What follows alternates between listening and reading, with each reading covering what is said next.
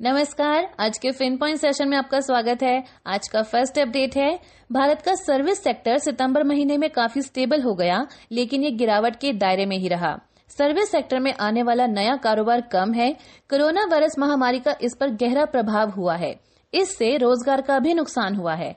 भारत का services business activity index सितंबर महीने में लगातार पाँचवें महीने बढ़ता हुआ 49.8 पॉइंट्स पर पहुँच गया, जो कि अगस्त में 41.8 पॉइंट्स पर था। हालाँकि यह लगातार सातवां महीना है जब सर्विस सेक्टर एक्टिविटीज़ में गिरावट रही है।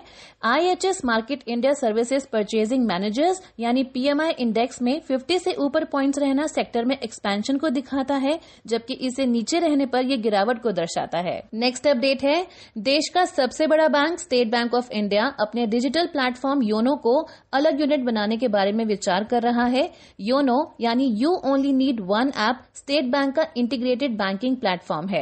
बैंक के चेयरमैन रजनीश कुमार के अनुसार बातचीत अभी शुरुआती दौर में है। इवेल्युएशन का काम अभी पेंडिंग है।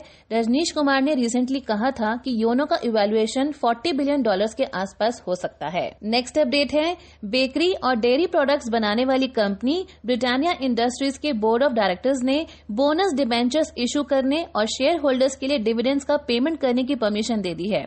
बीएसई को दी जानकारी के अनुसार कंपनी के बोर्ड ऑफ़ डायरेक्टर्स की मीटिंग में ये फैसला लिया गया।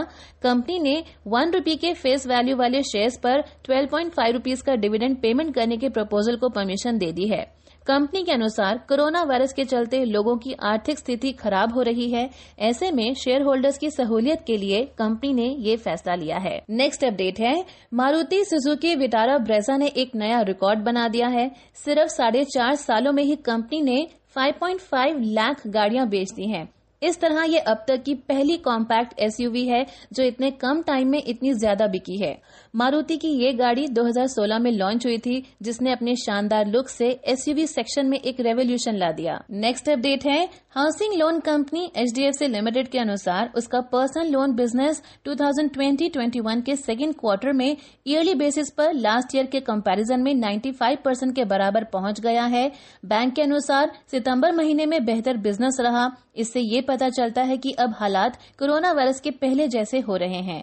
कंपनी ने शेयर मार्केट को दी गई फाइलिंग रिपोर्ट में कहा है कि जुलाई से सितंबर 2020 की ड्यूरेशन में मंथ ऑन मंथ बेसिस पर बिज़नेस में ग्रोथ हुई है। नेक्स्ट अपडेट है, महिंद्रा एंड महिंद्रा के अनुसार उसकी नई एसयूवी थार को इसकी बुकिंग शुरू होने के चार दिनों के अंदर ही 9000 बुकिंग्स मिल गई हैं।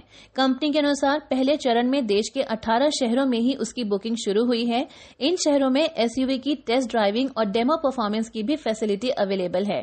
महिंद्रा एंड महिंद्रा ने अपनी नई थार को पिछले शुक्रवार को पेश किया था। इसका ex showroom price 9.8 lakh rupees से लेकर 13.75 लाख रुपीस रखा गया है। वीडियो में आगे बढ़ने से पहले हम आपको बताना चाहते हैं कि अगर आप स्टॉक मार्केट में इन्वेस्टमेंट करना सीखना चाहते हैं तो आपको मिल रहा है एक खास मौका, जिसमें आप हमारे किसी भी कोर्स पर 14 दिन का फ्री ट्रायल ले सकते हैं। यानी पहले सीखें, फिर पे करें।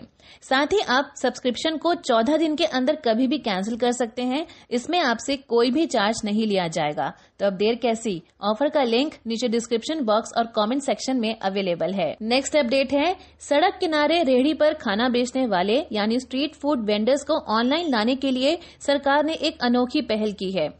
Ministry of housing and urban development ने इसके लिए फ़ूड डिलीवरी ऐप स्विगी के साथ हाथ मिलाया है। इससे स्ट्रीट फ़ूड वेंडर्स को बड़ा मार्केट मिलेगा और अपना बिज़नेस बढ़ाने में मदद मिलेगी। फ़िलहाल पाँच शहरों, अहमदाबाद, चेन्नई, दिल्ली, इंदौर और वाराणसी में इसे पायलट प्रोजेक्ट के तौर पर शुरू किया गया है। नेक्स्ट अपडेट है। बेवरेजेस कंपनी मैकफास्ट बेवरेजेस ने लीडिंग कंपनी पेप्सिको को ट्रेडमार्क इस्तेमाल करने के मामले में कानूनी शिकस्त दी है। कंपनी मैकफास्ट को अब कोर्ट की तरफ़ से लीगली ट्रेडमार्क माउंटेन ड्यू इस्तेमाल करने की परमिशन मिल गई है। मैकफास्ट के चेयरमैन के अनुसार, साल 2000 में हमने माउंटेन ड्यू नाम से पैकेज ड्रिंकिंग वाटर बेचना शुरू किया।